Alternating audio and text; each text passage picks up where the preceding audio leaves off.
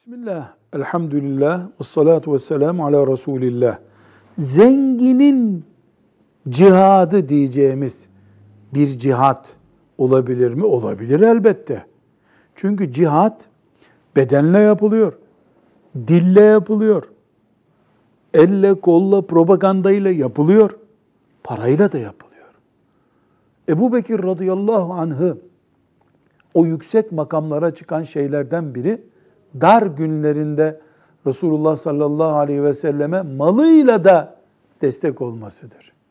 Ebu Bekir'in malından çok istifade ettiğine işaret ediyor sallallahu aleyhi ve sellem Efendimiz.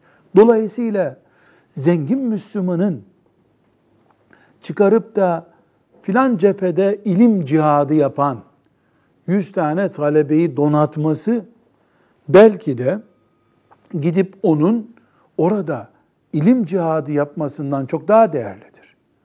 Aynı şekilde sınırlarda cihad eden mücahitlere silah temin edecek, para bulması, erzak temin edecek, para vermesi, onun gidip cephede silah kullanmasından daha değerlidir.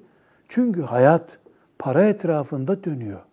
Cihat da hayatı yönlendirmek için vardır. Dolayısıyla zenginlerin paralarını cihat için kullanmaları zenginin cihadıdır denebilir. Velhamdülillahi Rabbil Alemin.